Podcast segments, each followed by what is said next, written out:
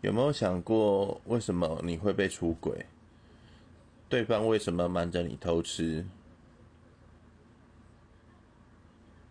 其实不见得是对方的错，有时候自己也要去思考，问题出在哪里？你对对方太好，还是太爱他？所以你很放心的他的行踪，你都不会去过问，因为让对方自由一点，活得快乐一点。你会不会去查看他的手机？应该是不会吧。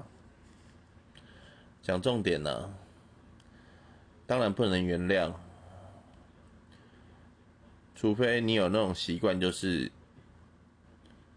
喜欢戴绿帽，因为很多东西可以共享，但是这种东西不能分享。